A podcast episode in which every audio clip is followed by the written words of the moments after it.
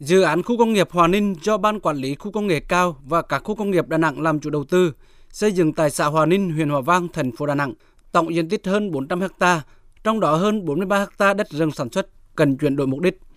Việc đầu tư dự án khu công nghiệp Hòa Ninh phù hợp với quy hoạch tổng thể phát triển kinh tế xã hội thành phố Đà Nẵng đến năm 2020, tầm nhìn 2030 đã được Thủ tướng Chính phủ phê duyệt. Dự án này đi vào hoạt động sẽ thu hút khoảng 218 dự án thứ cấp với tổng vốn đầu tư 26.000 tỷ đồng, doanh thu hàng năm 26.700 tỷ đồng, nộp ngân sách 3.384 tỷ đồng và giải quyết việc làm cho hơn 47.700 lao động. Ông Lương Nguyễn Minh Tiết, Phó Bí thư Thường trực Thành ủy, Chủ tịch Hội đồng Nhân dân thành phố Đà Nẵng cho biết, khu công nghiệp Hòa Ninh là dự án trọng điểm của Đà Nẵng. Quá trình triển khai chuyển đổi mục đích từ đất rừng sản xuất sang mục đích khác,